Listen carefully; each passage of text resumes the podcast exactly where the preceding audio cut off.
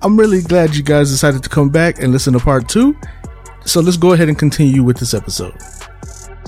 So, matter of fact, here's here's another way. You know, here's another thing to consider. Um, emails. Emails go a long, long way. I respond to my emails as soon as I wake up. I mean, if I wake up and I, I check my phone, I mean, I've got all kind of stuff in my phone, whether I'm uh, looking at text messages that I slept through or, or, um, whatever notifications I get on Facebook or something. Cause you know, I, I'm on social media just like anybody else, but my emails before I go to social media and do whatever fun stuff I have on my phone, fun, fun notifications I have on my phone, I go right to my emails and I answer my emails as fast as I possibly can. And if I'm awake throughout the day and I get an email, I absolutely respond as fast as I possibly can too, because that is part of your customer service, right?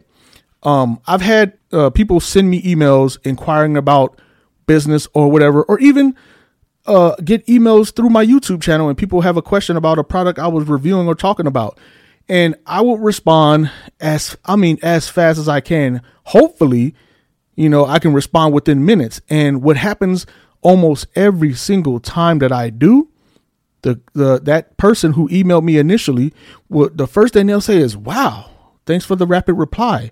I didn't expect you to respond so quickly." You know, as if they're used to not getting a response from people they reach out to on a regular basis. That's terrible. That's terrible customer service. You know, this is not like dating somebody and you get their phone number and you know you try to call them back in a couple of days to not seem desperate. The the two day rule, the two day rule doesn't apply here. You know what I mean? You can't be like, okay, I'm just gonna wait it out a little bit so I don't seem like I'm desperate to get back to them. No, you are absolutely desperate to get back to them, and you want to get back to them as, as as fast as humanly possible because that is potential client. That's your business there. You know, you, you want to respond as fast as possible to get to them as quick as possible so that, you know, it's a chance that they may not have only emailed you for that service. So say they email two or three other people with the exact same question for the exact same service. You wait a day or two to respond because you're busy or too busy. So while you're waiting, the other two or three people that they did email, they respond right away. Like, how can I help you? What can I do for you? You think they're going to sit back and wait for you to respond after the other businesses who are just as good as you, provide the same service as you, have responded right away? No, you just missed out. You don't want to give an opportunity to your competitor to take your client away from you. You know, and like I said, the ultimate goal, at least for me, the ultimate goal is to be that go to. I want to be that go to photographer, be that go to photo editor, be that go to video creator, that content creator. I want to be that person. You know, having new clients, you know, like I was saying uh, in the episode talking about working for other, uh, working a nine to five. I hate the redundancy of working a nine to five. I hate the Monday through Fridays. Well, you know, the difference for me for as far as freelancing goes, I love the the repetitiveness of return clients.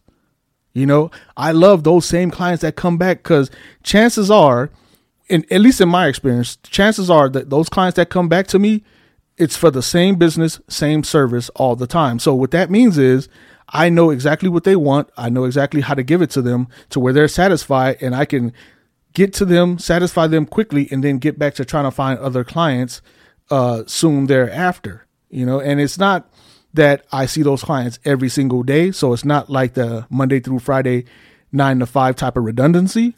But when they do come back, it's guaranteed work. Chances are it's going to be just like what you've already provided for them, which they already love, which is why they came back to you in the first place.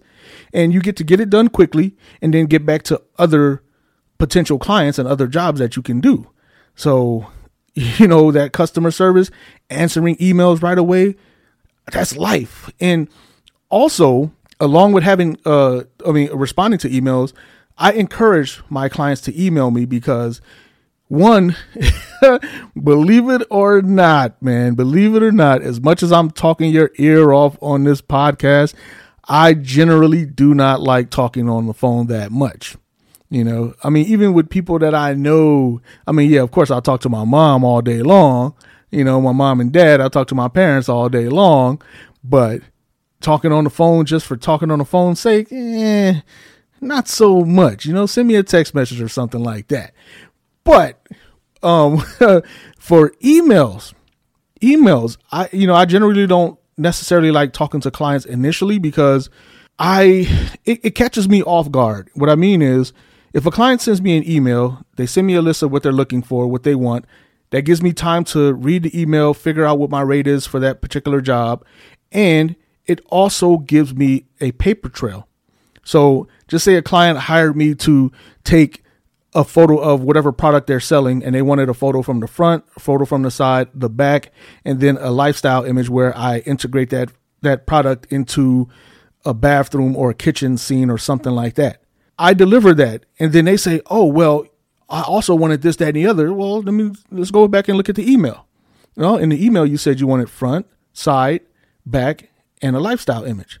And I've given you front, side, back, and a lifestyle image. Now you want something different. That's going to cost you an additional fee for uh, extra photos. You know, that gives you that paper trail. Whereas if they call you or, you know, somebody says, Hey, uh, I'm such and such email, give me a call real quick so we can discuss this. I always encourage them to email me a list of what they want. Even if I end up having to talk to them on the phone, I still encourage them to email me a list of what they want because I need that paper trail. And not only is the paper trail good for for me as far as making sure I deliver exactly what they want because I get to look at the the bullet points of what they want, but um it's it's good. Well, I mean that makes good customer service because I get to look at exactly what they wanted. I get to look at exactly what they wanted and deliver exactly what they wanted. There's no question about it. There's that paper trail. That's their that's the back and forth between the customer and myself. And instead of them calling me directly and telling me what they want and me having to think of a fee on the fly and then something might change, there's no history of that change. You know, I could sit here on the phone and talk to you and write down some notes or, or you know or whatever and still try to keep up with what you said you wanted, but that then becomes your word against mine. However, if we email me each other, have a correspondence going with the emails, there's no disputing what you said you wanted, what I delivered, what you paid for. Everybody's happy. You know what I mean? So email, email is life to me. You know, I mean, it's part of customer service. That's that's life for me. You know, it keeps everything in order, keeps everything tight, keeps that paper trail. You want that paper trail, you know, make sure everything's written down so you can keep track.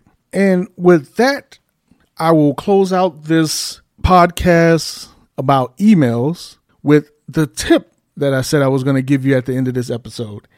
Here is the tip. This is very important. This is a very important tip. So please be sure to make, you know, take note or, you know, if you're subscribed to this podcast, you can always come back and listen to it. But here's the tip. This is, this is very important. So, um, emails, you want to make sure that you have a professional email address. I have I have a bunch of email addresses. You know, I have some for spam just to give out. Like if you go to some place and oh, we'll give you a receipt. Uh, let me add you to our email list. I'll just give them some spam email address because I don't want the email coming from that business anyway, and I just don't want to be rude. So I'll go ahead and give them something. You know, your professional email address has to be exactly that. So you ever come across a business or something online and you want to email them, and their email address would be something like, uh, you can't touch this at, or you can't touch this clothing at gmail.com, or I'm the baddest you ever knew at yahoo.com. And it's like, that's not, I don't want to patronize that business. I just, you know, I mean, considering that their business is not called You Can't Touch This, you know, but it'll be something crazy like nobody was fresher than me in high school at Yahoo or AOL or Hotmail.com or something like that, right? You don't want that. Like, my name is Ahmed Roberson. My website is arobersonphoto.com. My email address is ahmed at arobersonphoto.com. You see, it's not ahmed at Gmail or Ahmed Roberson at Gmail or Yahoo. You know, I mean, I, I don't know if I'm wrong for this, but if I'm looking at a business and they have their website up or anything or something like that, whether, you know, even if they're just getting started. If I see a business and they don't have a professional email account, it's hard for me to take that business serious because it tells me that you're not taking your business serious. And I understand there are associated costs with uh, running a business and getting your website and email addresses set up, but honestly, it's not that expensive to where, I mean, I think even in today's time, you could get an email address associated with your website address for free. So you don't have to go to the default Yahoo or Gmail. So if you have an email account with a Yahoo or a Gmail on it, to me, that tells me you're not serious. You know, like I said, my website is arobersonphoto.com. If my email address was Ahmed Roberson Photos at yahoo.com, how serious would you take me? You know, but when you see my email addresses, Ahmed at arobersonphoto.com or even info at arobersonphoto.com, it lets you know that I'm serious because my email address is t- attached directly to my website. You know, eh, that is pretty much as professional as I can make my email address. arobersonphoto.com, Ahmed at arobersonphoto.com. It gets no more direct than that. You know, and that that's the tip. That is very important to make sure that your email address corresponds with your website. You know, even I mean, if you're at the point where all you have right now is uh, Facebook or Instagram or something like that, then I get it. But you will at some point have to grow past having just an Instagram or uh, just a Facebook or Twitter or something like that. You're going to have to have a physical website. And when you do, it is imperative that you have an email address that corresponds. It, it, I mean, it goes hand in hand. That's just good business. You know, I mean, think about banking, for example. You know, you got your money in Chase Bank. You don't want to be like info at chasebank.yahoo.com or something, right? No, you want it to be customer service or help at chase.com, right? It, it makes more sense. It seems more professional to you.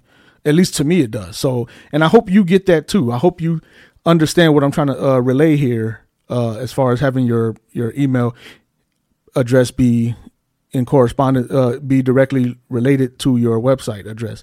You know, it's that that's not fake it till you make it. You know, it's all about appearances. You know, you want to make sure your, your business appears professional, but that's not faking it till you're making it. That's really what you want to do. You want to have your email address uh, directly linked to your your website name. It's just more professional that way to me, to me, and hopefully to you. So anything, I hope you. Well, so anyway, I hope you were able to gain something from this episode, and most importantly, that customer service is life. That you know you want to have a professional email address professional email uh, associated with your website and how important it is to get back to your customers right away. You know, you don't want to lose your customer by taking too long to respond to those emails, and you want to uh, respond to your emails with a with with a smile. You know, you want to be happy that they're patronizing you, that they're coming to you for the service that you're providing. You know, if you're not happy about it, they might be able to tell that you're not happy about it and go to go to somebody else for that same service, and now you're really upset. You know, so um, anyway, this is uh, Ahmed. I'm Creative Roberson, and I will see you on the next episode